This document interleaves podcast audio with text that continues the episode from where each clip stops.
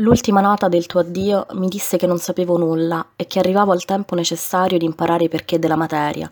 Così, fra pietra e pietra, seppi che sommare è unire e che sottrarre ci lascia soli e vuoti, che i colori riflettono l'ingenua volontà dell'occhio, che i solfeggi e i sol raddoppiano la fame dell'orecchio, che è la strada e la polvere la ragione dei passi, che la via più breve fra due punti è il giro che li unisce in un abbraccio sospeso, che due più due può essere un pezzo di Vivaldi, che i geni gentili stanno nelle bottiglie di buon vino. Una volta imparato tutto questo, tornai a disfare l'eco del tuo addio e al suo posto, palpitante, scrissi la più bella storia d'amore, ma, come dice l'adagio, non si finisce mai di imparare e avere dubbi. Così, ancora una volta, facilmente come nasce una rosa o si morde la coda una stella cadente, seppi che la mia opera era scritta, perché la più bella storia d'amore è possibile solo nella serena e inquietante calligrafia dei tuoi occhi.